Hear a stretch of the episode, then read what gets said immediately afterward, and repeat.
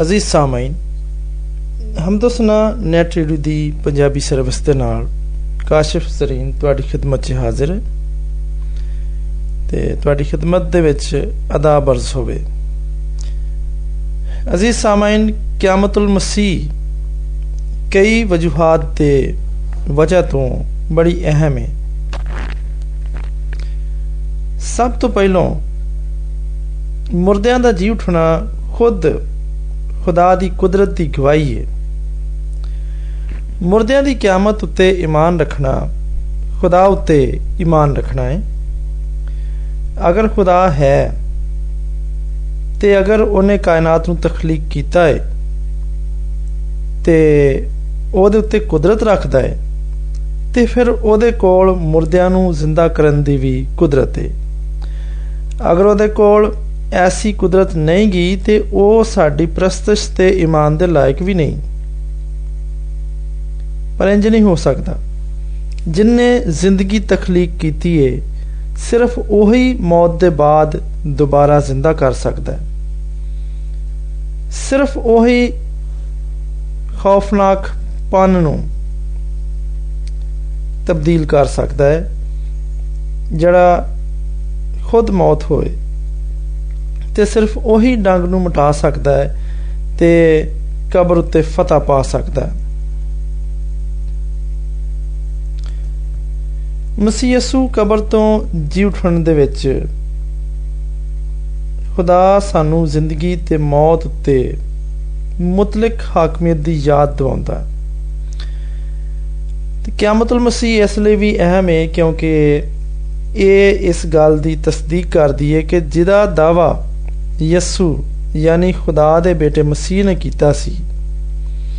ਤੇ ਯਸੂ ਮਸੀਹ ਦੇ ਮੁਤਾਬਕ ਉਹਦੀ ਕਿਆਮਤ ਇੱਕ ਅਸਮਾਨੀ ਨਿਸ਼ਾਨ ਸੀ, ਜਿਹਦੇ ਤੋਂ ਉਹਦੀ ਖਿਦਮਤ ਦੀ ਤਸਦੀਕ ਹੁੰਦੀ ਸੀ। ਮੱਤੀ ਦੀ ਇੰਜੀਲ ਦੇ 16ਵੇਂ ਬਾਬ ਦੀ ਪਹਿਲੀਆਂ ਚਾਰ ਆਇਤਾਂ 'ਚ ਇਹਦੀ ਇਹਦਾ ਜ਼ਿਕਰ ਹੈ ਕਿ ਫਿਰ ਉਹਦੀ ਕਿਆਮਤ ਇਸ ਗੱਲ ਦਾ ਵੀ ਸਬੂਤ ਸੀ ਕਿ ਉਹ ਯਰੂਸ਼ਲਮ ਦੀ ਹੈਕਲ ਤੇ ਵੀ ਇਖਤਿਆਰ ਰੱਖਦਾ ਹੈ। ਯੋਹਨਾ ਦੀ ਜੀਲ ਬਿਆਨ ਕਰਦੀ ਹੈ ਕਿ ਯਿਸੂ ਮਸੀਹ ਦੀ ਕਿਆਮਤ ਦੀ ਤਸਦੀਕ ਸੈਂਕੜੋਂ ਐਨੀ ਸ਼ਾਹਦੀਨ ਨੇ ਕੀਤੀ। ਗ੍ਰੰਥੀਆਂ ਦੇ ਨਾਮ ਪਹਿਲੇ ਖੱਤ ਦੇ 15ਵੇਂ ਬਾਬ ਦੇ ਵਿੱਚ ਜ਼ਿਕਰ ਹੈ ਕਿ ਯਿਸੂ ਦੀ ਕਿਆਮਤ ਨਾਕਾਬਲੇ ਤਰਦੀਦ ਸਬੂਤ ਫਰਾਮ ਕਰਦੀ ਹੈ ਕਿ ਉਹ ਦੁਨੀਆ ਦਾ ਨਜਾਤ ਦਹਿੰਦਾ ਹੈ। ਕਿਆਮਤੁਲ ਮਸੀਹ ਇਸ ਲਈ ਵੀ ਬੜੀ ਅਹਿਮ ਹੈ ਕਿਉਂਕਿ ਇਹ ਉਹਦੇ ਬੇਗੁਨਾਹ ਕਰਤਾਰ ਤੇ ਉਹਦੀ ਇਲਾਹੀ ਫਿਤਰਤ ਨੂੰ ਸਾਬਤ ਕਰਦੀ ਹੈ ਬਾਈਬਲ ਮੁਕੱਦਸ ਬਿਆਨ ਕਰਦੀ ਹੈ ਕਿ ਖੁਦਾ ਕਦੂਸ ਆਪਣੇ ਮਕਦਸ ਨੂੰ ਸੜਨ ਨਹੀਂ ਦੇਗਾ ਤੇ ਯਿਸੂ ਨੂੰ ਬਾਵਜੂਦ ਉਹਦੇ ਮਰਨ ਦੇ ਸੜਨ ਦੀ ਨੌਬਤ ਨਾ ਆਈ। ਜ਼ਬੂਰ ਨੰਬਰ 16 ਨੂੰ ਬਿਆਨ ਕਰਦਾ ਇਹ ਯਿਸੂ ਅਲ ਮਸੀਹ ਦੀ ਕਿਆਮਤ ਹੀ ਸੀ ਕਿ ਪੌਲਸ ਨੇ ਇਹ ਮਨਾਦੀ ਕੀਤੀ ਜਿਹੜੀ ਅਮਾਲ ਦੇ ਕਿਤਾਬ ਦੇ 13ਵੇਂ ਬਾਬ ਦੇ ਵਿੱਚ ਕਿ ਪਸ ਆਏ ਭਰਾਵੋ ਤੁਹਾਨੂੰ ਪਤਾ ਲੱਗੇ ਕਿ ਉਹਦੇ ਵਸੀਲੇ ਦੇ ਨਾਲ ਤੁਹਾਨੂੰ ਗੁਨਾਹਾਂ ਦੀ ਮਾਫੀ ਦੀ ਖਬਰ ਦਿੱਤੀ ਜਾਂਦੀ ਏ ਤੇ موسی ਦੀ ਸ਼ਰੀਅਤ ਦੇ ਬਾਇਸ ਜਿਨ੍ਹਾਂ ਗੱਲਾਂ ਤੋਂ ਤੁਸੀਂ ਬਰੀ ਨਹੀਂ ਹੋ ਸਕਦੇ ਸੋ ਉਹਨਾਂ ਸਾਰਿਆਂ ਤੋਂ ਹਰ ਇੱਕ ਇਮਾਨ ਲਿਆਉਣ ਵਾਲਾ ਇਸ ਦੇ ਬਾਇਸ ਬਰੀ ਹੁੰਦਾ ਹੈ। ਕਿਆਮਤੁਲ ਮਸੀਹ ਨਾ ਸਿਰਫ ਉਸ ਦੀ ਅਲੂਹੀਅਤ ਦੀ ਅਜ਼ੀਮ ਤੌਸੀਕ ਹੈ, ਸਬੂਤ ਹੈ, ਬਲਕਿ ਇਹ ਪੁਰਾਣੇ ਅਹਿਦਨਾਮੇ ਦੀ ਵੀ ਇਹ ਤਸਦੀਕ ਕਰਦੀ ਹੈ ਜਿਨਨੇ ਯਿਸੂ ਦੇ ਦੁੱਖਾਂ ਤੇ ਉਹਦੀ ਕਿਆਮਤ ਦੇ ਬਾਰੇ ਚ ਪੇਸ਼ਨ ਗੋਈਆਂ ਕੀਤੀਆਂ। ਯਿਸੂਲ ਮਸੀਹ ਦੀ ਕਿਆਮਤ ਖੁਦ ਉਹਦੇ ਆਪਣੇ ਦਾਅਵਿਆਂ ਤੋਂ ਸਾਬਤ ਹੁੰਦੀ ਹੈ। ਅਗਰ ਯਿਸੂ ਮਸੀਹ ਜ਼ਿੰਦਾ ਨਹੀਂ ਹੋਇਆ ਤੇ ਸਾਡੇ ਸਾਧਕ ਸਾਬਤ ਕਰਦੀ ਹੈ ਕਿ ਉਹ ਤੀਜੇ ਦਿਨ ਜੀ ਉਠੇਗਾ। ਮਰਕਸ ਦੀ ਅੰਜੀਲ ਦੇ 18ਵੇਂ ਬਾਬ ਦੀ 31ਵੀਂ ਆਇਤ ਦੇ ਵਿੱਚ ਵੀ ਜ਼ਿੰਦਾ ਹੋਣ ਦੀ ਬਾਰੇ ਦੇ ਵਿੱਚ ਬਿਆਨਾਤ ਮਿਲਦੇ ਨੇ।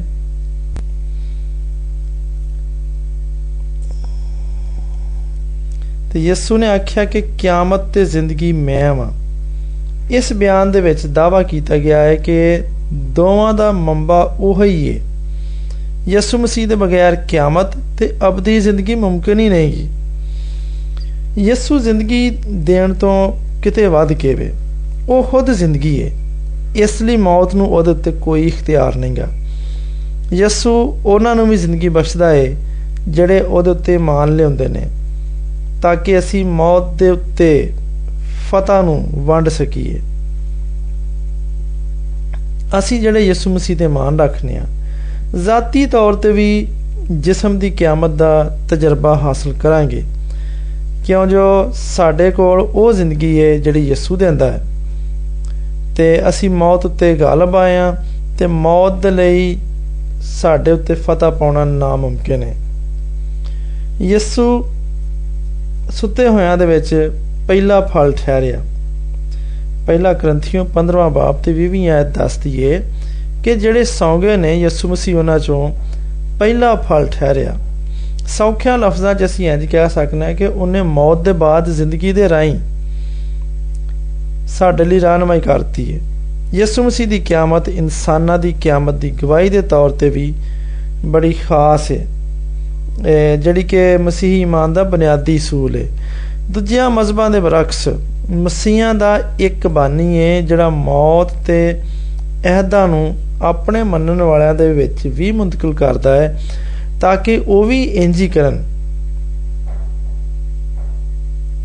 ਦੂਜੇ ਹਰ ਮਜ਼ਹਬ ਦੇ ਨਬੀਆਂ ਜਾਂ ਇਨਸਾਨਾਂ ਦੇ ਵੱਲੋਂ ਜਿਹੜਾ ਵੀ ਕਾਇਮ ਕੀਤਾ ਗਿਆ ਹੈ, ਉਹਨਾਂ ਦਾ ਖਾਤਮਾ ਕਬਰ ਉੱਤੇ ਹੋ ਗਿਆ। ਮਸੀਹੀ ਹੋਣ ਦੇ ਨਾਤੇ ਅਸੀਂ ਜਾਣਦੇ ਹਾਂ ਕਿ ਖੁਦਾ ਇਨਸਾਨ ਬਣਿਆ। ਸਾਡੇ ਗੁਨਾਹਾਂ ਦੀ ਖਾਤਰ ਮੋਇਆ ਤੇ ਤੀਜੇ ਦਿਨ ਮੁਰਦਿਆਂ ਵਿੱਚੋਂ ਜੀ ਉਠਿਆ।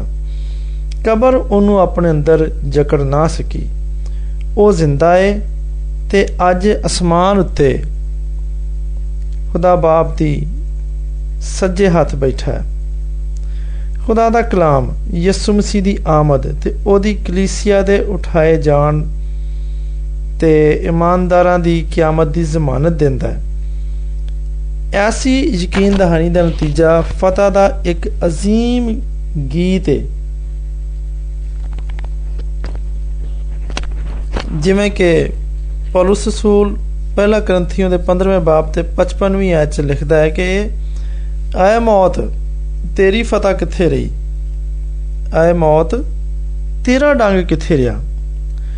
ਯਿਸੂ ਮਸੀਹ ਦੀ ਕਿਆਮਤ ਦੀ ਅਹਿਮੀਅਤ ਖੁਦਾਵੰਦ ਦੇ ਲਈ ਸਾਡੀ ਖਿਦਮਤ ਦੇ ਉੱਤੇ ਵੀ ਅਸਰੰਦਾਜ਼ ਹੁੰਦੀ ਹੈ ਪੌਲਸ ਰਸੂਲ ਕਿਆਮਤ ਦੇ ਉੱਤੇ ਆਪਣੇ ਬਿਆਨ ਦਾ ਖਾਤਮਾ ਇਹਨਾਂ ਅਲਫਾਜ਼ ਦੇ ਨਾਲ ਕਰਦਾ ਹੈ ਜਿਹੜੇ ਪਹਿਲਾ ਗ੍ਰੰਥੀਓ 15ਵੇਂ ਬਾਬ ਦੀ 58ਵੀਂ ਆਇਤ ਦੇ ਵਿੱਚ ਕਿ ਪਸ ਆਏ ਮੇਰੇ ਸੋਹਣੇ ਭਰਾਓ, ਸਾਬਤ ਕਦਮ ਤੇ ਕਾਇਮ ਰਹੋ ਤੇ ਖੁਦਾਵੰਦ ਦੇ ਕੰਮ ਦੇ ਵਿੱਚ ਹਮੇਸ਼ਾ ਅਫਜ਼ਾਇਸ਼ ਕਰਦੇ ਰਹੋ।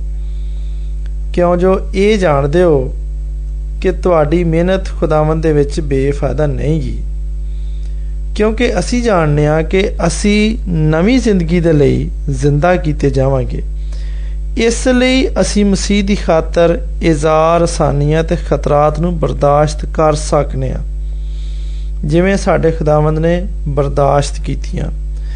ਯਿਸੂ ਮਸੀਹ ਦੀ ਕਿਆਮਤ ਦੀ ਵਜ੍ਹਾ ਤੋਂ ਤਾਰੀਖ ਦੇ ਵਿੱਚ ਹਜ਼ਾਰਾਂ ਮਸੀਹੀ ਸ਼ੋਹਦਾ ਨੇ ਹਮੇਸ਼ਾ ਦੀ ਜ਼ਿੰਦਗੀ ਤੇ ਕਿਆਮਤ ਦੇ ਅਹਿਦ ਦੀ ਖਾਤਰ ਆਪਣੀ ਜ਼ਿੰਦਗੀਆਂ ਕੁਰਬਾਨ ਕਰ ਦਿੱਤੀਆਂ।